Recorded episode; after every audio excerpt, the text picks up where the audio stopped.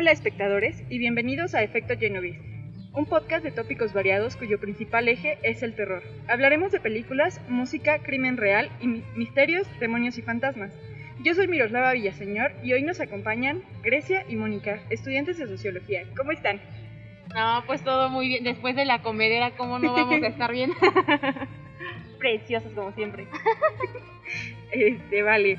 Eh, va- vamos a empezar. A ver, ¿cuál es tu película de terror favorita, Grecia? Mm, ah, la dama de negro. Ah, donde sale este de Harry Potter, ¿no? Sí. Daniel Radcliffe. También creo que esa es una obra de teatro, ¿no? Que ha sido, o sea, también tiene como sus leyendas. De que salió, creo que es un, es un cuento, un libro. Eh, después la hicieron obra de teatro y en México se hizo muy famosa porque los actores y la gente que trabajaba en los teatros donde se presentaba la obra era de que tiro por viaje se les aparecía la dama de negro y había como manifestaciones aquí súper, súper intensas. La tuya, Moni, ¿cuál es tu película? Una genealogía me cae. Impresionante. No, bueno, yo creo que tengo que confesar que a mí esas madres me dan un buen de miedo. O sea, sí, me paniqueo. Pero la del exorcismo de Emily Rose me gusta porque aparte está basada en hechos, lega- en hechos reales y ahí hay como de trasfondo un tema legal muy fuerte porque al final del día se le, al abogado se le inculpa, ¿no? Porque... Ay, no me acuerdo cómo está bien ese asunto porque aparte entre que la veía y cerraba los ojos, pero, pero sí hay, una situación de que el abogado es ahí penalizado porque no, eh, no, decían que no era un exorcismo, ¿no? Que, que a a ella tenía algo más, o sea, que era una cuestión ahí de mental, creo, como esquizofrenia. Y pues, ¿cuál? O sea, sí tenía un exorcismo. Claro, aparte, no, excelente película para haber elegido hoy, amiga. Les voy a empezar a contar la historia. Eh, vale. A finales del siglo XVII, la sociedad queretana quedó conmocionada por uno de los casos de brujería más impactantes de toda su historia. En medio del escándalo ocasionado por varias doncellas virginales que aseguraban estar poseídas y la predicción de convertir a Querétaro en capital de los exorcismos, el 4 de febrero de 1618 se presenta ante el Santo Oficio de la ciudad de Querétaro Josefina Ramos, para descargo de su conciencia y para pedir piedad por los cargos que ella misma se adjudicaba. Delitos de hechicería y brujería con toda especie de pacto y apostasia y de negación universal de toda la fe católica. O sea, la Miros nos trae un chisme bien candente de Querétaro desde el siglo XV. A ver cómo está eso. Esta es la historia de Josefina Ramos, la chuparratones. ya sé, es es un nombre bien tétrico, ¿no? Acá, que impone. Sí, sí, sí. Ok, bueno, pues Josefa o Josefa, eh, Josefa Ramos o Josefa de San José era una mujer mestiza que vivía como acogida del boticario Lorenzo Solís. Estaba casada con José de la Cruz, un indio zapatero de la República Hermana de Celaya, Ah, y a quien visitaba continuamente. Gustaba de usar faldas que mostraban más de lo habitual para la época y de las artes curativas de las plantas. Se dice que tenía 20 años y que disfrutaba andar sola por las calles, además de sostener amoríos con otros hombres, lo que le consiguió el apodo de la chuparratones. Oye, no, pues es que actualmente creo que todas seríamos chuparratones en ese caso. Mira, cada quien sus gustos. El 30 de enero de 1668, una mujer española llamada también Josefina llegó a la casa de la chuparratones. Ella no sabía sus apellidos, pero conocía su fama de usar hierbas y bebidas nocivas. Así que como era soltera, Josefina le dijo a la chuparratones, eh, ya se casa tu amante. A lo que ella contestó, Dios le haga bien casado, que yo también soy casada. ¿Y cuál de todos? O sea, la chuparratones estaba casada. No, pero ¿cuál de todos los amantes? Sí, ¿no? Eh, bueno, eh, Dios le haga bien casado, que yo también soy casada. Continuaron hablando del tema y Josefina le propuso que podía darle una hierba para que ligara a su amante. Eh, así este no pudiera cumplir con sus deberes maritales, es decir, pues tener sexo, ¿no? Esto le pareció buena idea a la chuparratones, por lo que Josefa le entregó unos polvos blancos y le dijo que iba a ser visitado por un hombre, el cual le sacaría de aquel cuidado o de otro cualquiera. Con esto, Josefa se marchó. Al día siguiente, Juan Patiño, quien trabajaba y comunicaba con la chuparratones, es decir, su amante, llegó a su casa. Ella le preparó un chocolate en los que agregó los, los polvos blancos que la mujer le había dado. Él lo bebió y se marchó. El viernes por la noche, la chuparratones intentaba dormir, cuando de pronto escuchó una voz que la llamaba por su nombre. No encontraba al hombre que la llamaba, sin embargo, seguía escuchándolo. Este le dijo que lo enviaba su camarada Josefa, y le informó que iría a casa de Juan. También le dijo que si ella aceptaba ser su esclava, él haría lo que ella mandara. Después de esto, no volvió a escucharlo otra vez durante esa noche. El sábado, la chuparratones fue visitada por la voz de nuevo. Este le contó que disfrazado de ella, visitó a Catalina Rivera, la cuñada de Juan Patiño, su amante. Se abrazaron y la visita terminó. Después de esto, Catalina se encontraba muy enferma y adjudicaba el malestar al abrazo que supuestamente se había dado con ella. La voz también le contó que Juan estaba padeciendo los estragos de los polvos. Esta acción no le agradó nada y le cuestionó por qué le había dañado a la cuñada y no a su rival de amores, la hermana de Catalina. La voz le dijo, la desposada se llama Gertrudis y yo no llego a las que tienen este nombre. Me puse como a investigar un poquito porque pues dije, ¿por qué no le va a poder hacer nada? ¿no? ¿Qué tiene que ver el nombre? Y buscando eh, en varias fuentes, pues encontraba así como pues, cualquier cosa, ¿no? Así como de, pues, que no me daba como explicación de por qué. Hasta que encontré que el nombre de Gertrudis significa la Virgen que dispara lanzas. O sea, es como una, especie de escudo, ¿no? Que hasta le funcionó a la morra. Eh, con estas señales, la mujer se dio cuenta de que quien la visitara, quien la visitaba era el mismísimo demonio.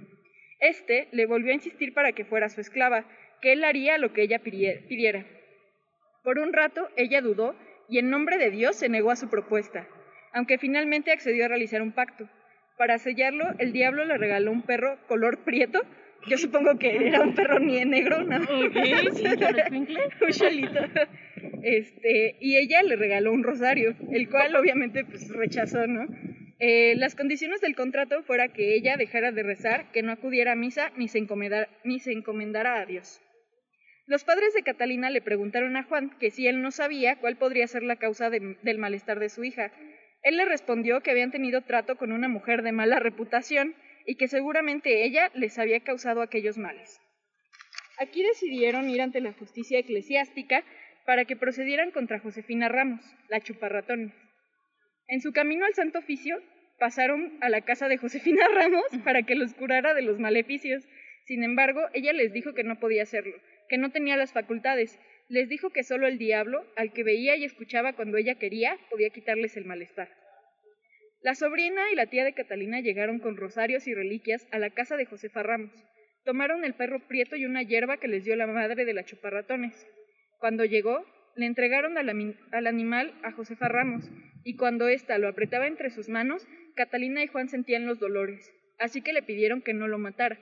Procedió a moler la hierba en un metate y los frió con cebo. Pidió que la dejaran sola con Catalina y Juan para untarles la mezcla en las piernas, brazos y pecho. Pero esto no funcionó. No obtuvieron ningún alivio y se sintieron aún más atormentados. El padre de Catalina, desesperado porque la situación no mejoraba, salió a buscar al juez para solicitarle actuara en contra de Josefina Ramos. Josefina, es Josefa. Eh, este solamente le ordenó que tomara sus cosas y se fuera, pero ella no quería, pues era de noche, así que la sacaron a la fuerza. Aquí se abrió una breve investigación en donde fueron a buscar a la supuesta mujer que le dio los polvos a Josefa Ramos. Esto llevó a las autoridades hasta San Juan del Río, donde ante mucha gente se procedió a carear a Josefa Ramos y a Josefa de Melo, quien declaró conocer a la chuparratones, pero no a su marido, y que tampoco sabía qué relación tenía ella con Juan Patiño. Además, le reclamó por levantar falsos testimonios en su contra, pues ella no le había dado los polvos y que supo del revuelo porque todo se había vuelto demasiado público. Con estas declaraciones, las autoridades solo quedaron más confundidas, pues no sabían a cuál de las dos Josefas creerle. A Melo se le notificó que debía confesarse y declaró que la chuparratones era una grandísima embustera porque en muchas cosas se contrariaba. El caso terminó aquí y no hubo represalias legales contra Josefa Ramos. Sin embargo, se quedó con la fama de haber maleficiado a su amante y a la cuñada del mismo, además de reconocer el tener un pacto con el diablo, y pues todo esto aunado a su vida supuestamente precaminosa de usar faldas cortas y salir a caminar sola. Todo continuó bien hasta enero de 1692, 24 años después del maleficio que Josefa Ramos supuestamente puso sobre su amante y Catalina. En 1692, Querétaro sufrió una epidemia de jóvenes doncellas poseídas. Más de 29 mujeres declararon tener demonios en su interior y muchas de ellas, si no es que todas, fueron exorcizadas hasta en plazas públicas. Entre estas vírgenes poseídas destacan Juana de los Reyes, Francisca Mejía y Francisca de la Serna. Por motivos de la historia nos centraremos en las dos primeras. Estas doncellas, de entre 14 y 16 años de edad, mostraban alteraciones graves de conducta desde mediados de 1691. No comían, dejaron de hablar y sufrían de parálisis y rigidez en las extremidades y en todo el cuerpo. Las familias de las chicas intentaron todo, como llevarlas con unos sacerdotes franciscanos que acababan de llegar a Querétaro. Durante estas reuniones solo lograban que las doncellas abrieran la boca cuando se acercaban con distintas reliquias sagradas. Esto fue una de las señales para entender que se encontraban poseídas, pues estos franciscanos eran especialistas en exorcismos y sus síntomas. Les contaban que les recordaban aquellos descritos en male, Maleum, Maleficorum o Flagellum Demonium. Durante varias semanas, las doncellas fueron sometidas a rituales de exorcismo que consistían en ligar al demonio al pie izquierdo de las poseídas para que pudiera hablar por sí mismo. Usaban agua bendita con las que se sentían terribles quemaduras y les daban vomitivos de aceite y agua bendita, que en repetidas ocasiones arrojaban huesos de aguacate, un hueso de vaca, sapos y se rumora que a Francisca Mejía le salió una culebra por el oído. ¿Qué? ¿De dónde sale esta leyenda? Está en los archivos del Santo Oficio. Bueno, cuando vino la Inquisición aquí en Querétaro, fue este, uno de los casos más importantes que o sea, llegó por a así manos decirlo, de- es oficial. Sí, esta es una historia completamente real. Wow, ok, ok. Y Miros, ¿y por qué se centra en las primeras dos y no en las tres? Porque las primeras dos fueron las que ahorita vamos a ver que hicieron como declaraciones en contra de Josefa Ramos, que es como a quien tenemos aquí de principal. Ajá.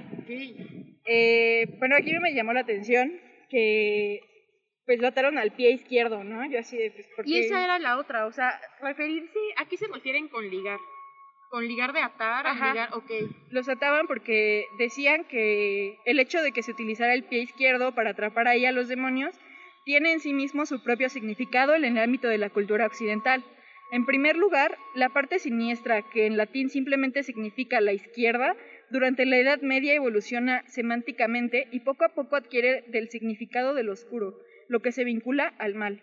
Este significado tiene que ver con antecedentes mucho más remotos, específicamente con el antiguo rey sacramental de las culturas del Asia Menor, al que se dejaba cojo para que no pudiera, para que no pudiera perder su potencia sexual al pisar la tierra.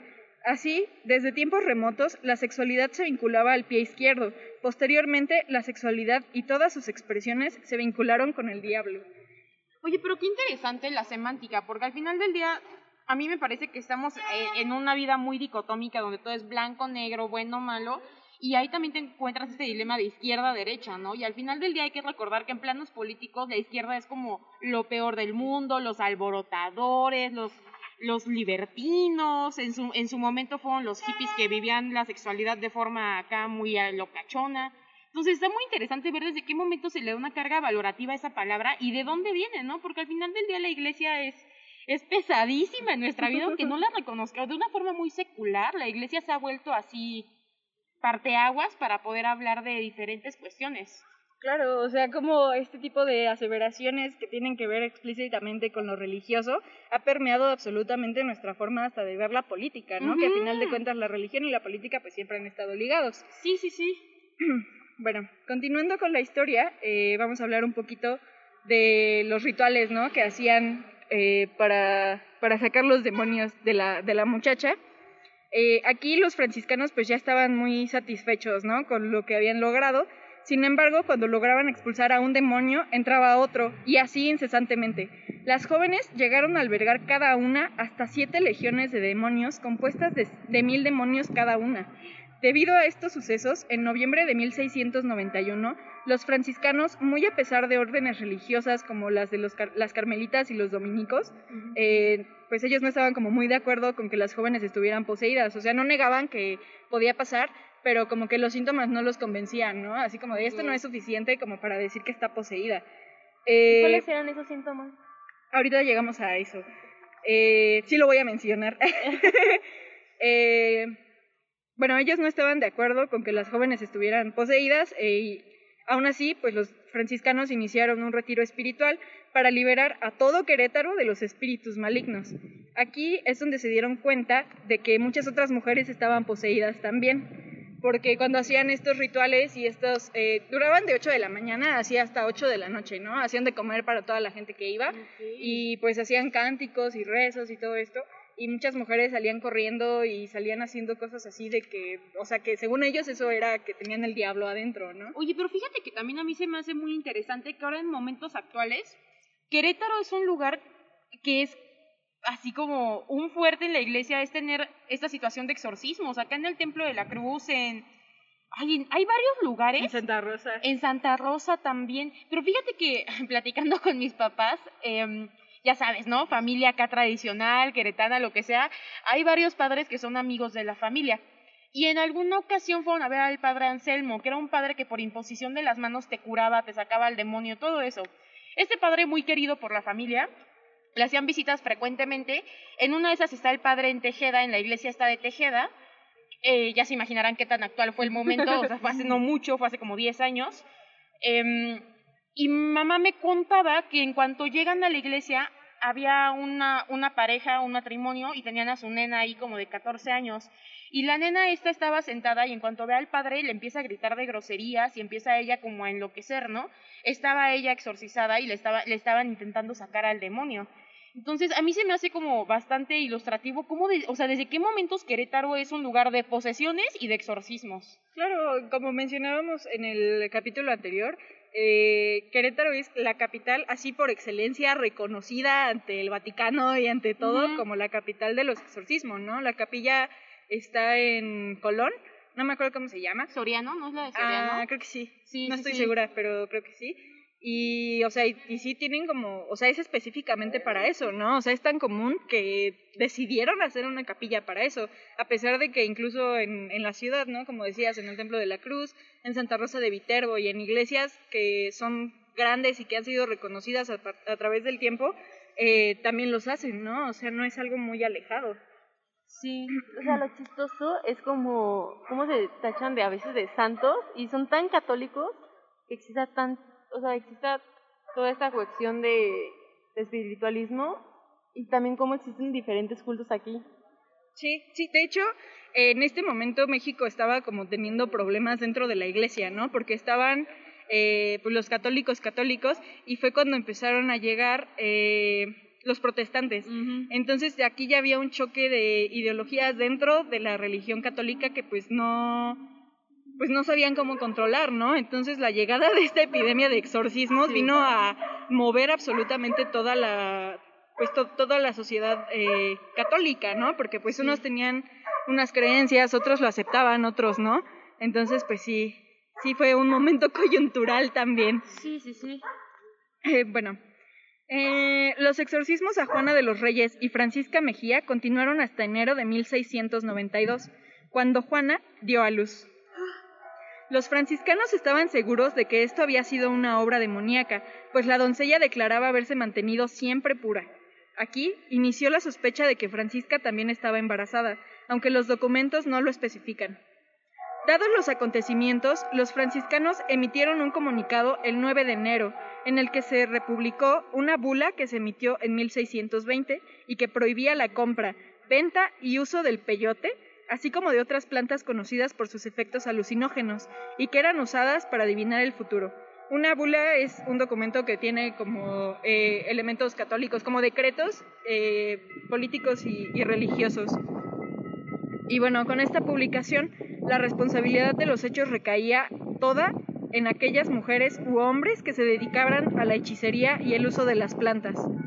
Aquí ya nos vamos a poner un poquito más técnicas eh, con los conceptos, porque viene como esta mezcla de, pues sí, ¿no? Como de categorías, en donde se nota mucho, ¿no? La, influencia de los españoles y de la, de la colonización.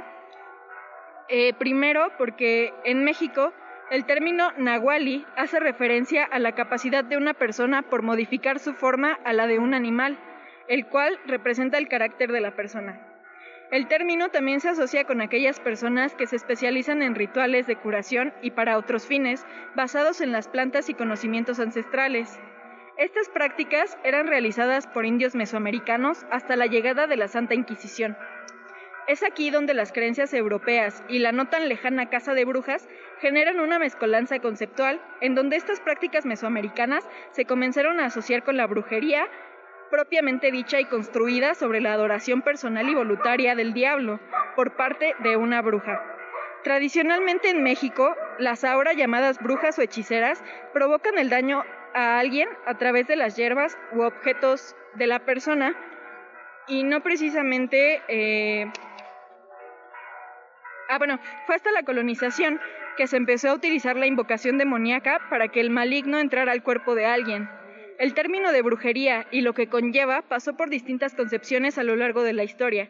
Ya si les interesa como que hagamos un capítulo más enfocado a la historia de la brujería, pues ya nos, nos lo pueden hacer saber en comentarios, nos puedes mandar este, algún mensaje a nuestras redes para ya saber que eso les gusta, ¿no? que les interesa. bueno, volviendo a la historia, después de este comunicado empezaron las declaraciones para investigar quién le había hecho tanto mal a las pobres doncellas. Hubo declaraciones de los exorcistas, de los familiares, de las propias afectadas y hasta de los demonios que poseían a, las doncellas. Las declaraciones de Francisca fueron las siguientes. Cuando le aparecieron las mordidas, dijo que se las había dado que se las habían dado dos mujeres acompañadas de dos negros y que la amenazaron para que no dijera lo que veía, pues de hacerlo la aporrearían y la matarían. Cuando amaneció con el rostro acardenalado, o sea, pues así mayugadito, este, dijo que las dos hechiceras le habían dado un vómito, un vomitivo para matarla, pero que gracias a los conjuros los maleficios habían perdido fuerza. Eh, después dijo que habían salido de su cuerpo seis o siete demonios, pero que otros los habían sustituido, así como el meme de, oh, sí se acabó el mundo, pero enseguida empezó otro. Este, por eso no nos dimos cuenta. Eh, también respondió a la pregunta que le hicieron el franciscano de que si conocía a las hechiceras. Dijo que una de ellas la conocía y era la mestiza de la botica, Josefa Ramos, más conocida mm. como la chuparratones. La historia de Juana era similar, pero a esto se le sumaron extraños sucesos en su casa, como lluvias de piedras, comida e inmundicias sobre su hogar. Después de que bendijeran su casa, la chica dejó de comer, se quedó muda y olía a muerto. Intentaba sacarse los ojos y amanecía con moretones y rasguños. Un día, la madre de la joven le sacó de la vagina un malacate, una varilla de fierro. En otra ocasión, le sacaron una alesana de arriero. Días después, le sacaron de la boca una lana con alfileres, y más tarde, como sabemos, dio a luz a un varón. Cuando Juana por fin pudo declarar, dijo lo siguiente. Ah, porque no hablaba, o sea, todo el rato que estuve embarazada estaba muda. Los demonios le, le mandaban que no hablara porque de hacerlo la atormentaría mucho. Que la noche anterior a que recuperara el habla, unas voces interiores le ordenaron que fuera al convento de la Santa Cruz, donde estaba la otra mujer endemoniada. Se refería a Francisca Mejía, y así podría ver a Lucifer. Cuando le aparecían las mordeduras en los brazos y manos, a la pregunta del franciscano de si veía quién se las daba, Juana respondió que eran dos mujeres, madre e hija, asistentes en la botica. La hija era conocida como la chuparratones. Un día dijo que en la noche se le habían aparecido dos mujeres con dos demonios. Estos le decían que si quería sanar, le entregaran su alma a los demonios firmando las escrituras correspondientes y que renegara de Dios. que bien institucional, ¿no? bien burocráticos, así. Llegaban con su traje y este, sí, eh, va a ser un trámite de, de un año más o menos. este, bueno, esto eh, le entregara su alma a los demonios firmando las escrituras correspondientes y que renegara de Dios, que de hacerlo, además de sanar, podría ir a España y a cualquier parte del mundo. Ella dijo que solo le daba su alma a Dios, su creador, y que prefería morir antes de hacer la escritura. Entonces, las mujeres le ataron las manos a la cabecera de una cama que se encontraba al final de la sala y la azotaron durante una hora. Como no consiguieron su objetivo, la metieron bajo la cama atado de manos. De manos. Al día siguiente la encontraron toda hinchada y llena de moretones. Otro día, Juana dijo que cuando velaban a San Antonio en la iglesia del convento de las Cruces, llegaron la chuparratones y un negro que la acompañaba. Estos le dieron una manzana y le ordenaron que la comiera sin poder resistirse y la probó. Pero como le picó la lengua y los labios, la aventó y escupió. Fue entonces cuando la encontró el padre Sarmiento toda hinchada y la envió a su casa. Bajo estas declaraciones ya se estaba definiendo quién era la culpable del malestar de las doncellas, pero no fue hasta que escucharon las declaraciones de los demonios que les quedó más claro a quién debían culpar. Los demonios expresaron lo siguiente. El primer demonio en hablar se llamaba Fortuna. Cuando el exorcista le preguntó por qué estaba en el cuerpo de la muchacha, él respondió que era por obra de un maleficio realizado por unas hechiceras. Cuando Juana rezaba en la iglesia de Santo Domingo y las hechiceras, al verle los pies a Juana, les dio envidia, así que mandaron a este demonio y a otros cinco al pie izquierdo y a la cadera de la chica. Mmm, patas. Aseguró que no fue culpa de la doncella que esto pasara, pues ella nunca les hizo nada. El demonio expresó que la chuparratones y su madre eran quienes le mandaban que estuviera en aquella criatura y que ahí padecían más que en el infierno. Después del incidente de la manzana que supuestamente le dio la chuparratones a Juana, el padre Sarmiento conjuró al demonio quien dijo llamarse ton, Toncojone, y que a él, junto con otros cinco demonios, los había enviado las hechiceras de Celaya, Juana Zamora e hijas, eh, que llegaban a ayudar a la chuparratones, aunque habían entrado en conflicto con que los demonios se encontraban antes en el cuerpo de la joven, con los demonios que se encontraban antes en el cuerpo, en el cuerpo de la joven. Estos demonios insistían que gracias a los exorcismos las criaturas poseídas habían sobrevivido también le avisó al franciscano que tratarían de envenenar a Juana con una poción que pondrían en una lana, que se lo decían para que la joven no recibiera ningún tipo de comida, ni siquiera de la mano del franciscano, ya que ellos podían tomar su forma. El demonio Tongojone dijo que las hechiceras lo habían enviado para que le dieran solimán crudo a la criatura, pero que gracias a la intervención del arcángel San Rafael ella había vomitado el veneno. El día que el día que a Juana le sacaron la varilla de la vagina, un verso sin esfuerzo, el demonio eh, dijo que él, capitán de una legión de demonios, había ido con sus señoras y su legión a fin de conseguir la escritura del alma de Juana. Nuevamente le habían prometido que recuperaría la salud y otras cosas placenteras, pero como ella no aceptaba, ellos habían abierto el escritorio donde estaba el fierro y se lo habían introducido por las partes por lo que había sentido gran dolor al introducirlo y sacarlo. Confiesa que en su intención era lastimar el vientre de la chica y matarla, pero que no lo habían logrado eh, porque Dios la había socorrido. El 2 de enero, después del nacimiento del niño, el demonio Mazambique dijo que él había traído hacía cinco meses el semen de un hombre y lo había introducido en el vientre de la joven, que los fierros, el veneno y los alfileres que le habían sacado tenían como objetivo matar al niño. Además, se esmeraba en señalar que la muchacha no había pecado, incluso él había puesto el semen en el vientre de Juana cuando estaba inconsciente, que ella no había pecado, sino las hechiceras que lo enviaron a hacerle el maleficio, que otras dos mujeres endemoniadas harían de parir, habrían de parir. O sea, el demonio dentro de todo era buena onda, ¿no? Él andaba haciendo su declaración lo más, lo más, este, verdadera y todo, ¿no? No, pues qué chido de parte de suya. Ahí sí entra eso del abogado del diablo. Sí, literalmente. Eh, bueno, aquí les dijeron que Dios había enviado esos castigos a la ciudad porque en ella había hechiceras y se hacían pecados terribles. A la pregunta del padre de por qué habían elegido doncellas, el demonio respondió que para que sus acciones tuvieran mayor impacto y que mientras no se procediera a las hechiceras, los males no cesarían. Gracias a estas y más declaraciones, por fin pudieron culpar a, a Josefa Ramos de ser una hechicera y aunque los demonios mencionaron a otras mujeres españolas de practicar la brujería, se decidió proceder solo en contra de Josefa Ramos, pues su madre ya había fallecido para el tiempo en el que las estaban procesando. Dados los antecedentes de Josefa Ramos, se le declaró culpable. Ella había aceptado la culpa durante varias sesiones de interrogatorios e investigación, aunque en repetidas ocasiones cambiaba detalles de la historia. Un día, Josefa la declaró que todo lo que había dicho antes, declarándose culpable, no era cierto, que lo obligaron a decir esas cosas a base de golpes y tortura, que se encontraba mareada y aturdida por los golpes que le propiciaba el fiscal. Entonces no sabía ni lo que estaba diciendo. Las jóvenes doncellas la tacharon de embustera. Entonces Josefa reaccionó gritándole a Juana que dijera la verdad, que era ella quien no quería que la gente se enterara de su amorío con cierto hombre y que por eso le había echado la culpa a ella de su embarazo. Sin embargo, las autoridades no creyeron nada de lo que Josefa les decía. La sentenciaron cito, a oír misa mayor en la iglesia del convento real de Santo Domingo, en forma de penitente, con una vela de cera encendida en las manos, mm, corosa con insignias de bruja, hechicera y con una soga al cuello donde se leía su sentencia. Al siguiente día sería llevada por las calles descom- ¿Qué? Sería...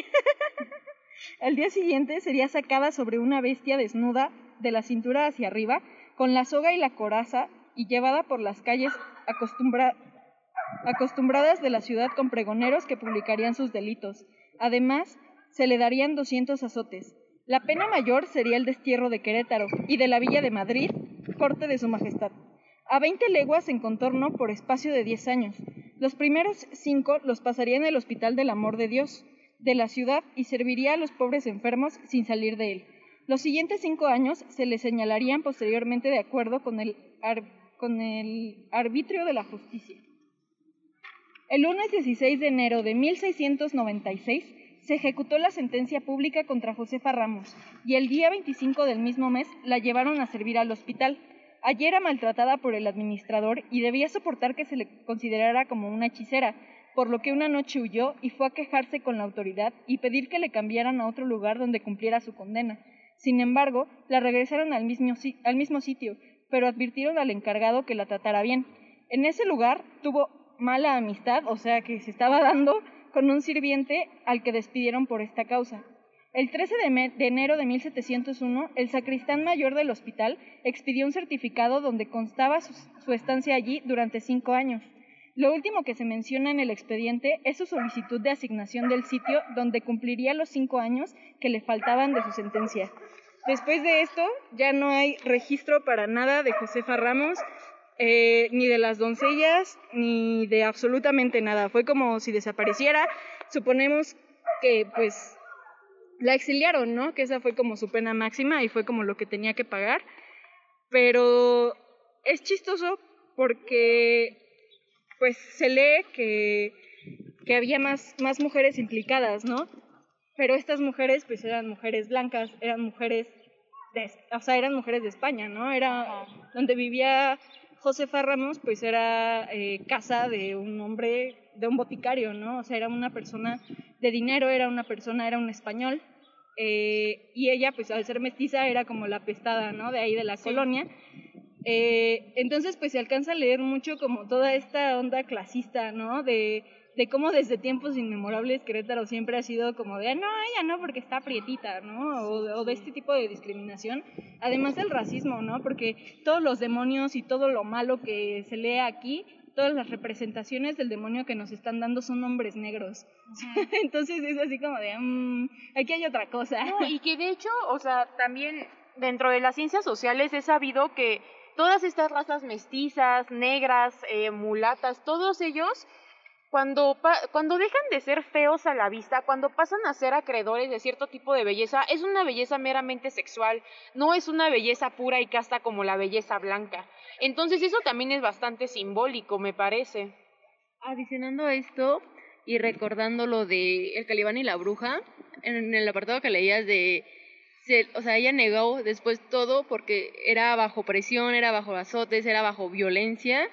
Si recordamos al Calibán y la Bruja, hay un apartado y también la de... Ah, recordando la de Cerdos, Vacas y Brujas, esa lectura te habla sobre cómo las mujeres eran usadas bajo presión y más que nada para dar a entender que todos los males eran por mujeres que estaban viviendo su sexualidad libremente y no, no se quería ver así y tenía que haber algún mal, o sea, tenía que haber algo realmente malo y tenían ellas mismas que decir, sí, salí con el diablo, tuve relaciones con el diablo y por eso estoy así, en lugar de aceptar una sexualidad libre de las mujeres.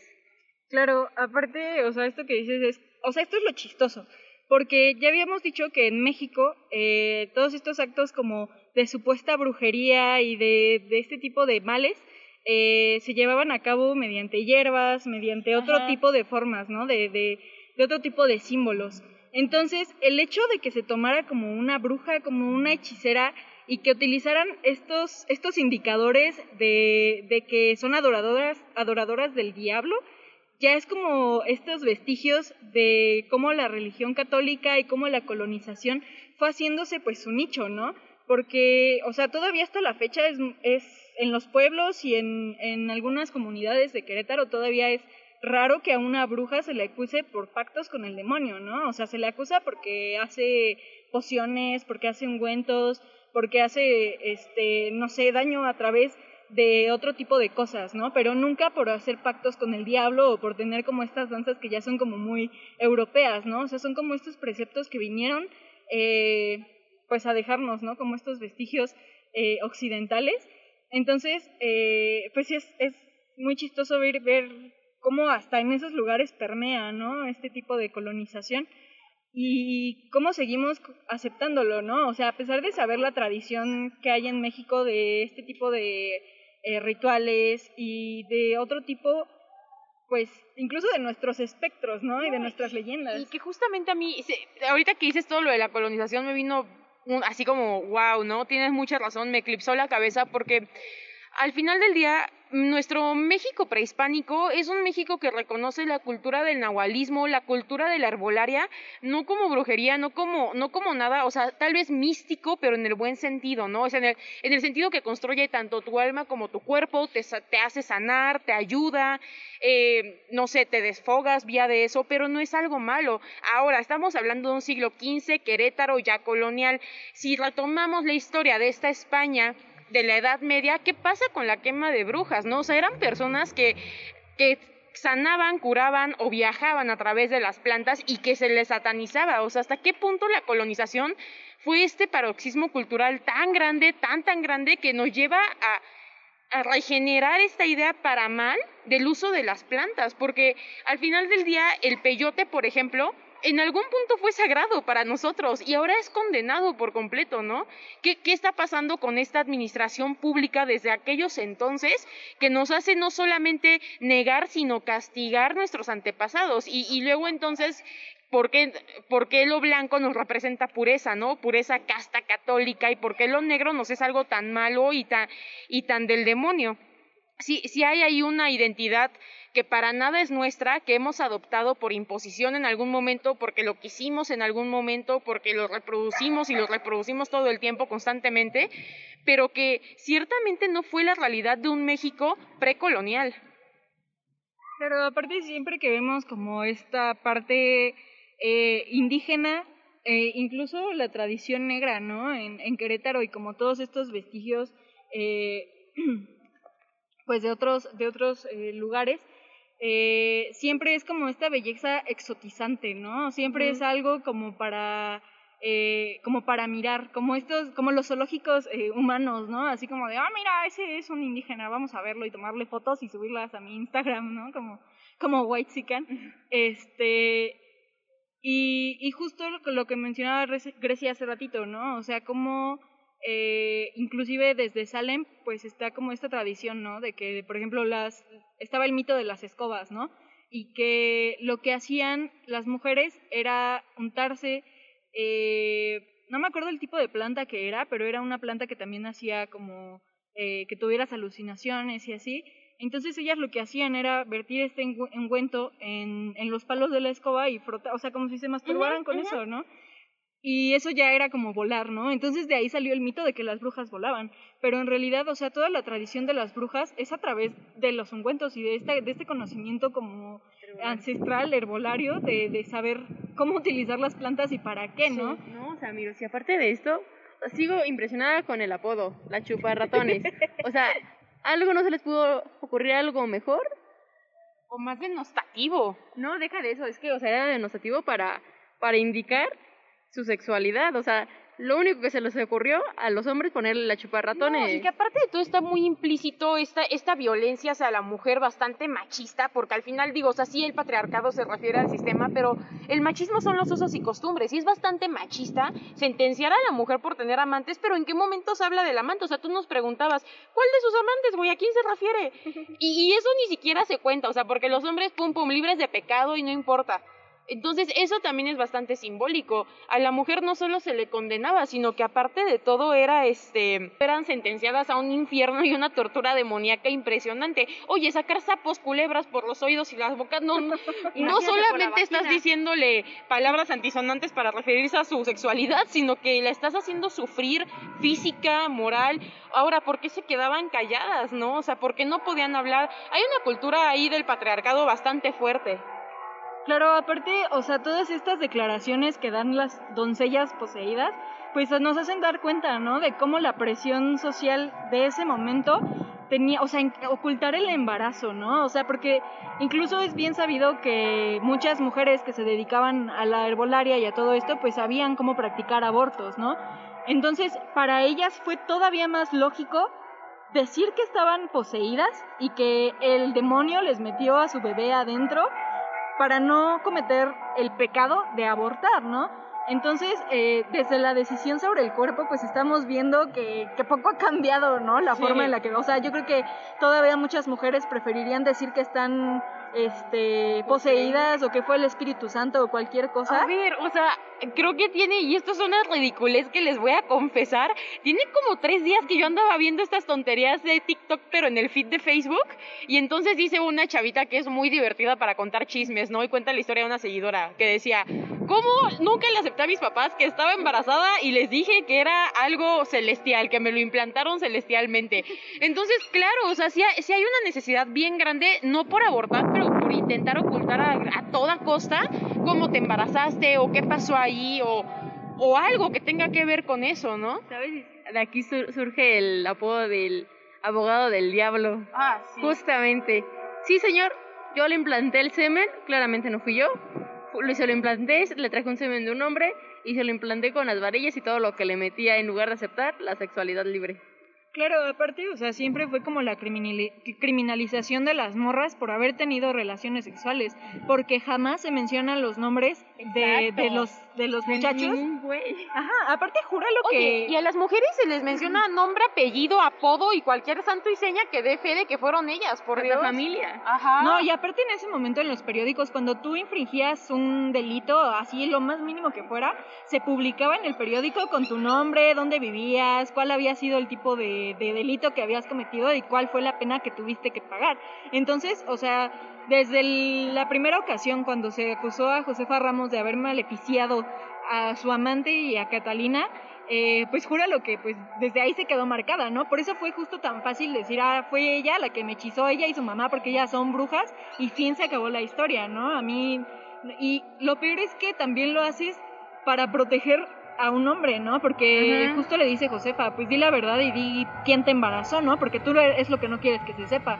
Entonces también júralo que ahí ya hubo un problema este hasta de pedofilia, ¿no? Sí, Porque pues sí, sí, en esos tiempos era súper común que un hombre de 50 años saliera con una niña de 14, 15. Entonces, o sea, todo esto nos habla de cómo estaba la sociedad queretana en ese momento y pues nos deja ver los vestigios de lo que todavía seguimos repitiendo y de lo que tendríamos que cambiar, ¿no? Porque, o sea, del siglo XVII al a- a ahorita, o sea, es como ¿Qué ha cambiado? Sí. Vale, pues yo creo que ya eso fue todo. Eh, a menos que quieran agregar algo más, tengan algún comentario. Este, ya, ya me siento así como en clase, ¿no? Sí, ahí. Este, pues gracias por escuchar Efecto Genovis, gracias a Moni y a Grecia por acompañarnos. Eh, ya sabía que ellas iban a tener unos comentarios bien chidos. Este, esperamos que les haya gustado. Les recordamos que pueden seguirnos en Spotify, en YouTube y en todas las plataformas de audio que les guste, donde les guste escuchar podcast. Eh, y agradecemos otra vez a Fernando Alcalá por haber hecho la música de este podcast, que se la rifa muy chido. Y gracias por escucharnos. Nos vemos en el próximo episodio.